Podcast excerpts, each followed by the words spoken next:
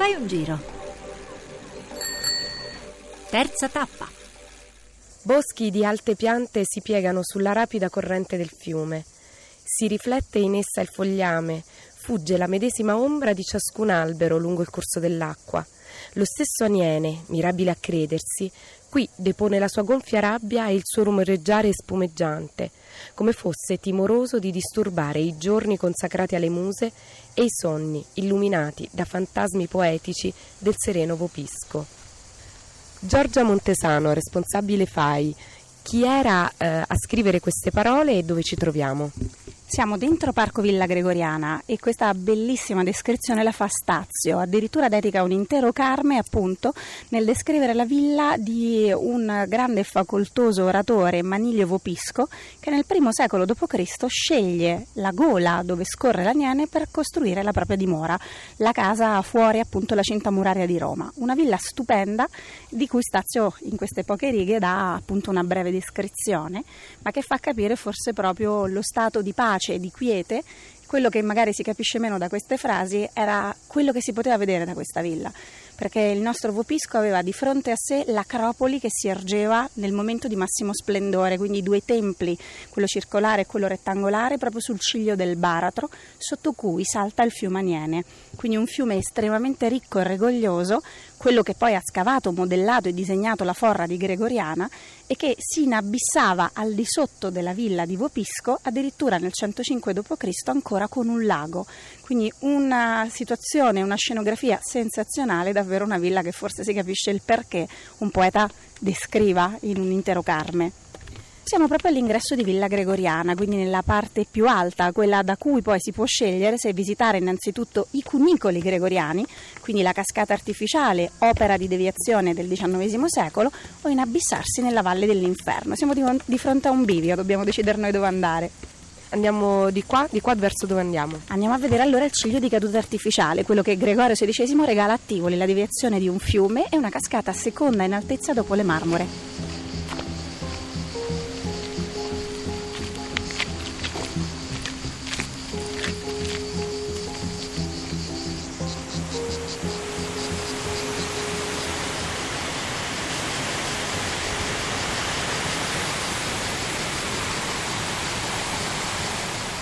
Siamo appunto di fronte ai due grandi tunnel scavati solamente in due anni e mezzo, quindi dal 1832 al 1935 si riesce a deviare l'intero corso del fiume Aniene. Nel 1935 poi ci fu l'inaugurazione fatta da Papa Gregorio XVI, di cui parlano anche i cronisti. Fu un evento sensazionale dove moltissime persone appunto parteciparono e al cenno del Papa per la prima volta l'acqua dell'Aniene passò sotto questo monte attraverso i due cunicoli.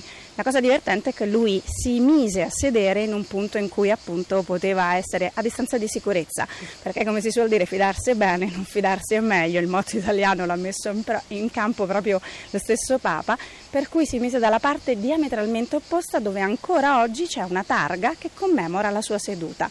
La inaugurazione fu però sensazionale e da quel momento, come dice il Pacifici, l'Aniene continuò a ruggire sotto i due cunicoli, mettendo in salvo la città di Tivoli dalle esondazioni cicliche purtroppo del fiume stesso. Oltre a questa cascata artificiale ce n'è un altro di percorso d'acqua al centro proprio per far sì che i nuovi visitatori possano capire dove scorreva prima l'Aniene, quindi prima di questa grande deviazione. Al tempo stesso per la città di Tivoli fu qualcosa di sensazionale, non solo la cascata artificiale, ma quello che ne derivò, perché fummo tra i primi a utilizzare per la produzione di energia idroelettrica una caduta d'acqua, ma cosa importantissima, i primi a produrla in modo alternato. Nel 1892 illuminiamo Roma con questo passaggio di corrente in Viale del Policlinico a Roma è ancora segnalata appunto con una targa questa grande innovazione tecnologica. Quindi Tivoli ebbe un primato mondiale, non solo europeo, grazie a questa nuova formulazione. Qui siamo appunto nella radura di Mallevopisco, dove sono rimaste solamente le sostruzioni, quindi le fondazioni dell'antica villa. Sono 13 camere, una accanto all'altra, danno anche l'idea della dimensione. Occupava proprio tutta la sponda e dall'altro lato, quindi sull'altro versante della gola, i templi e l'acropoli di Tivoli. Uno spettacolo sensazionale, basta poi corredarla con la cascata al centro. Quindi immaginare l'arricchimento del sonoro del fiume Aniene e di quello che produceva con i vari balzi all'interno della gola. Era davvero una villa d'ozio meravigliosa e Stazio in quelle poche parole forse ce ne ha dato un po' l'idea. Che cos'è la eh, discesa agli inferi e come viene percorso questo viaggio? In realtà oggi visitare Villa Gregoriana è abbastanza semplice perché Papa Gregorio, con il resto dei finanziamenti appunto utilizzati per Devere l'Aniene, costruisce il paesaggio di Villa Gregoriana.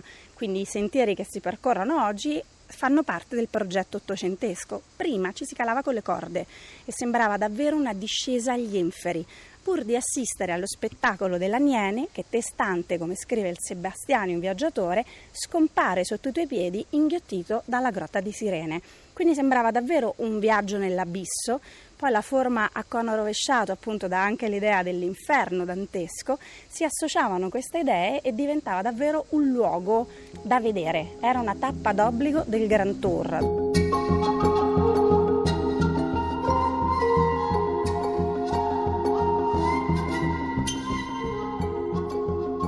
In questi giorni sono stato a Tivoli e ho ammirato uno degli spettacoli naturali più superbi.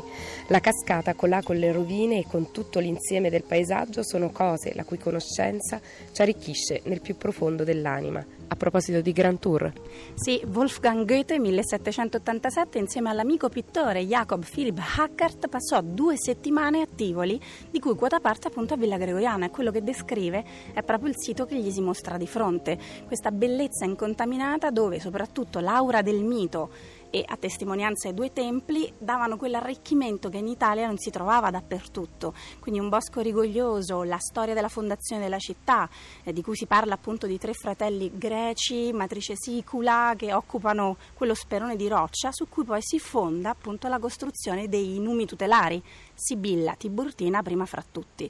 Quindi è un sito unico, davvero unico e il Papa Gregorio XVI fu davvero molto bravo, ovviamente col suo staff, a mettere insieme questo percorso che ricuciva queste tematiche care a chi secoli prima erano stati qui per assistere appunto a tutto questo.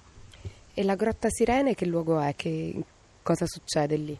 È un vero e proprio inghiottitoio fatto dallo stesso Fiumaniene che nel 105 d.C. fece una esondazione che ci racconta anche Plinio il Giovane, a cui in epoca romana non si riuscì appunto a dare risposta. Quindi sprofondò letteralmente il letto del lago, visibile dalla villa di Vopisco, e piano piano nel corso del tempo l'Aniene si è creato questa via di uscita. Quindi all'interno di Gregoriana saltava il fiume all'altezza quasi dei templi e si inabissava dentro la grotta delle Sirene. Il nome della grotta si dice fu dato da un pittore svizzero, Louis Ducrot, il quale scendendo a fatica fino appunto sopra la grotta stessa, diceva di non riuscire mai a venirne via perché il suono delle acque che si perdeva nei gorghi della terra era un canto così melodioso che lui, moderno Ulisse, appunto ne era ammaliato e se non lo si strattonava non tornava mai appunto in superficie. Cos'è questo rumore? Oggi abbiamo una giornata di volontariato aziendale, in realtà l'abbiamo molto spesso nei beni del FAI, sono grandi aziende che decidono di trasportare il personale e fargli vivere un'esperienza del tutto diversa, manuale innanzitutto, quindi i famosi colletti bianchi che si spostano, rastrello, zappa, pennello in mano. La cosa fondamentale è che ci aiutano nella manutenzione ordinaria, nel caso nostro di 35.000 metri quadri di giardino dall'altro per loro è un'esperienza davvero particolare perché si rendono conto poi a fine serata quando li accompagniamo in visita guidata di quello che hanno fatto perché gli facciamo vedere una foto del prima che loro passassero e del dopo e oltretutto gli raccontiamo che cos'era, perché quando arrivano vedono bosco ma non sanno effettivamente dove sono e che cosa appunto significasse quel sito su cui stanno lavorando.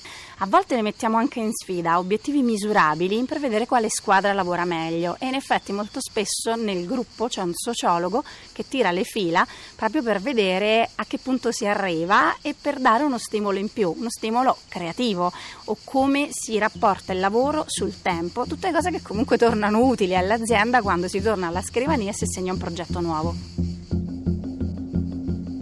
Un modo per eh, tutelare e valorizzare questo luogo è anche l'adozione di alberi sì, adottare un albero anche qui ci aiuta a mantenere i nostri 416 lecci, i nostri cipressi millenari, i nostri pini che appunto sono qui da quantomeno 250 anni, quindi sì, è davvero molto utile per noi nella cura, potatura e manutenzione di tutto il bosco. L'adozione più significativa che abbiamo a Gregoriana è di una coppia di nonni che ogni anno tornano felici sì, ma al tempo stesso interdetti perché non c'è quasi più spazio sulla loro targa di adozione, proprio perché aggiungono di volta alla volta il nome di un nipote.